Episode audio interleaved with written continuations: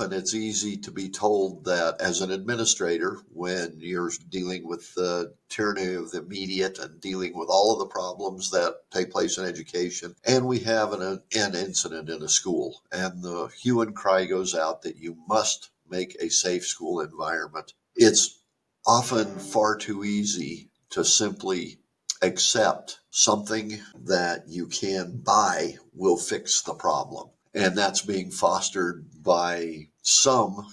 less scrupulous vendors.